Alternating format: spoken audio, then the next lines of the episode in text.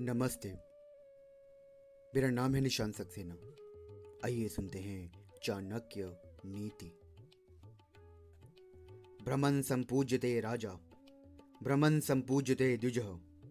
भ्रमण संपूज्यते योगी। स्त्री भ्रमंती विनश्यति। अर्थात, अपनी प्रजा में घूम फिरकर उसकी स्थिति को जानने वाले राजा की प्रजा उसकी पूजा करती है।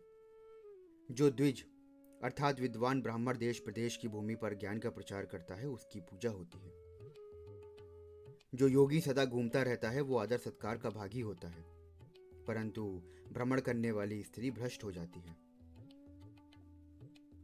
राजा का कर्तव्य है कि वो स्वयं भी अपने राज्य में घूम फिर कर प्रजा की वास्तविक स्थिति ज्ञात करने की कोशिश करे। वो अपने ज्ञान के अनुसार उसके दुख दूर करने का प्रयत्न कर सकता है। ब्राह्मण का कर्तव्य है कि वो घूम फिरकर लोगों को शास्त्रों का ज्ञान दे। एक स्थान पर रुकने से और उस स्थान और वहाँ संपर्क बनाने वाले लोगों से संबंध स्थापित होने के कारण आसक्ति और मोह का हृदय में उठ खड़ा होना स्वाभाविक है। ये स्थिति योगी को बांधती है। इसके लिए योगी का एक स्थान पर 24 घंटों से ज़्यादा रुकना नहीं होना चाहिए। इसके विपरीत इन लोगों के समान इधर उधर घूमने वाली नारी अपने धर्म से विचलित हो जाती है।